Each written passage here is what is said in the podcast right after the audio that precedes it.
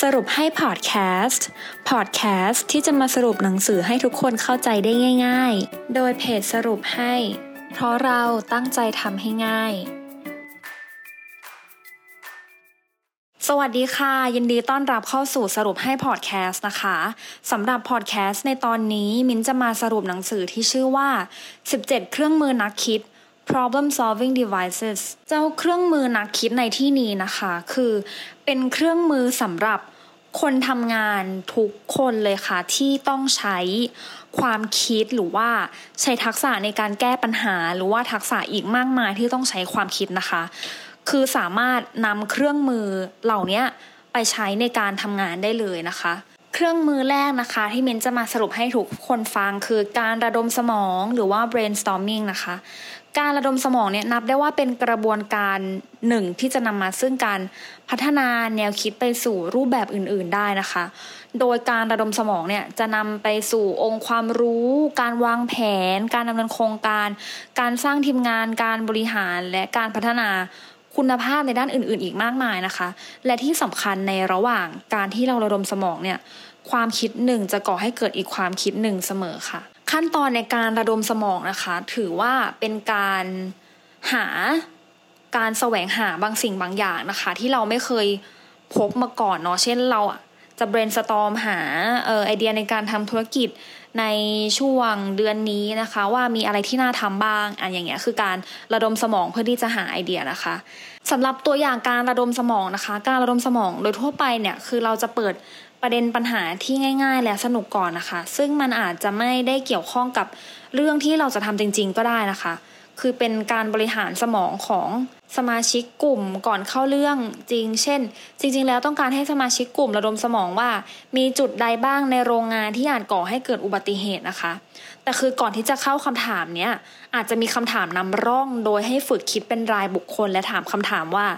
ขวดเปล่าหนึ่งขวดนอกจากใส่น้ำดื่มแล้ว สามารถทำอะไรได้อีกบ้าง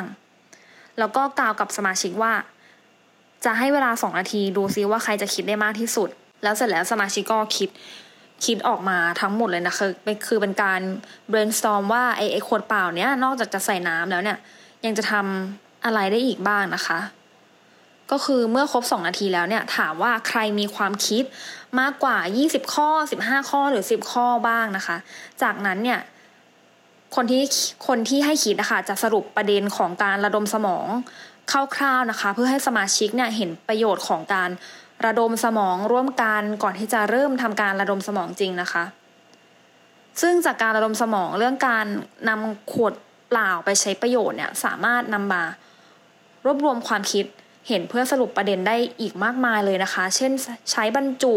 ใช้ป้องกันตัว ใช้สำหรับงานก่อสร้าง ใช้สำหรับทำของตกแต่งบ้านหรือว่าแลกไข่นะคะ คือในการรวบรวมประเด็นที่ได้จากการรวมสมองเนี้ยเนี่ย เราจะรวบรวมโดยให้สิ่งที่มีลักษณะคล้ายๆกันอยู่ในกลุ่มเดียวกันนะคะ ซึ่งในประเด็นใหญ่เนี่ยเราจะสามารถแตกประเด็นย่อยๆได้ และถ้าเกิดว่าความคิดไหนที่มันไม่เข้ากลุ่มอะคะ่ะ ก็ไม่จำเป็นต้องพยายามไปจัดกลุ่มเขานะคะ เพราะว่าความคิดที่ไม่เข้าพวกเนี่ยมันก็จะเป็นความคิดที่ไม่ตอบโจทย์ หรือว่าอาจจะเป็นความคิดที่เป็นไปไม่ได้นะคะ หรือว่าอาจจะเป็นความคิดที่ก่อให้เกิดนวัตกรรมใหม่ๆ ก็เป็นไปได้นะคะ แล้วหลังจากที่สมาชิกเนี่ย มีความผ่อนคลาย เขาก็ได้ทำการระดมสมองจริงนะคะ ในที่นี้เนี่ยคือมีจุดใดบ้างในโรงงานที่อาจก่อให้เกิดอุบัติเหตุนะคะ ซึ่งเมื่อสมาชิกเนี่ยเขาได้ผ่านการขยายความคิดออกมาต่างๆมากมายนะคะ ขั้นตอนต่อไปเนี่ยก็คือจะต้องนำความคิดพวกนี้มารวมจนเกิดเป็นประเด็น ของโจทย์นะคะ จากนั้นเนี่ยก็ให้ทุกคนคิดว่า เราจะนำประเด็นนั้นอะมาทำอะไรต่อ เช่น ต้องการเก็บข้อมูลเชิงปริมาณจากประเด็นเหล่านี้ เพื่อยืนยันความสำคัญหรือหาความจริง หรือจะต้องการนำไปหาสาเหตุอะไรแบบนี้นะคะ ก็คือจะสามารถเลือกใช้เครื่องมือที่ถูกต้องต่อไปโดยการตรวจสอบได้เองค่ะ อันนี้ก็จบไปนะคะสำหรับ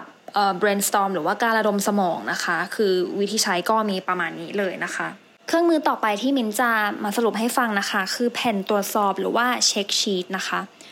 แผ่นตรวจสอบเนี่ยคือแบบฟอร์มที่ออกแบบเอาไว้เพื่อบันทึกข้อมูลที่เป็นประโยชน์ มีวัตถุประสงค์ที่ชัดเจน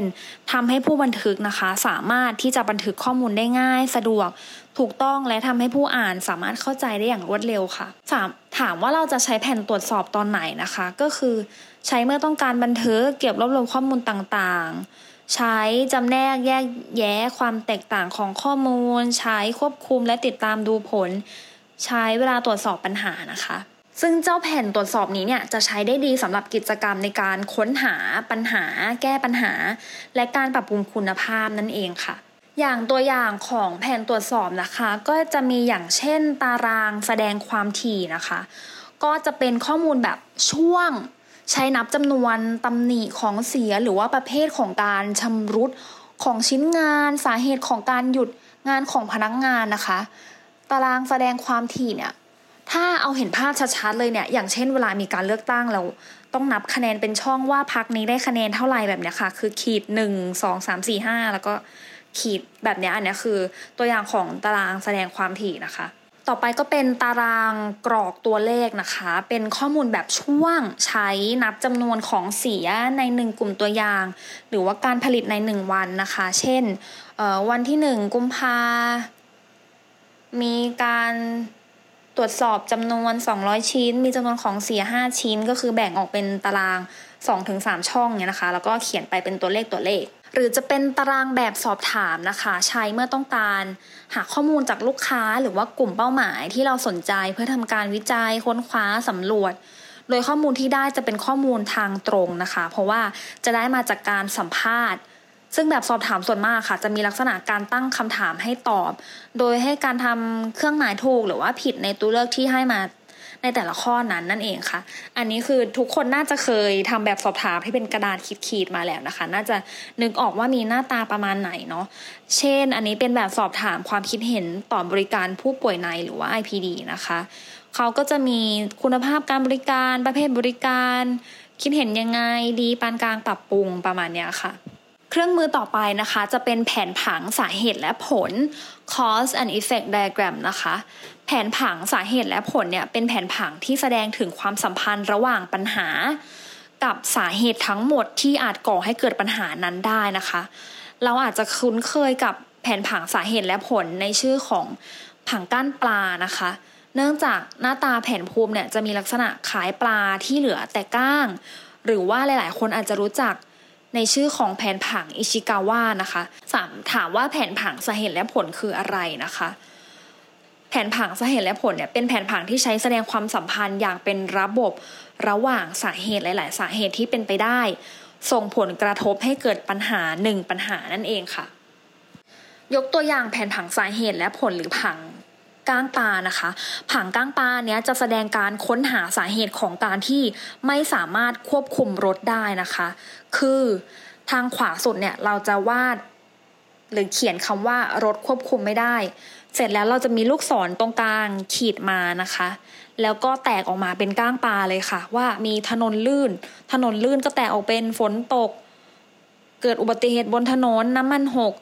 ก้างต่อไปก็เป็นคนขับผิดพลาด เช่นซับเพร่าฝึกอบรมมาไม่ดีเมาดื่มเหล้าอีกก้างเป็นเบรกไม่อยู่ ไม่เคยเปลี่ยนยางไม่เคยเช็ค สภาพยางใช้มาสามปี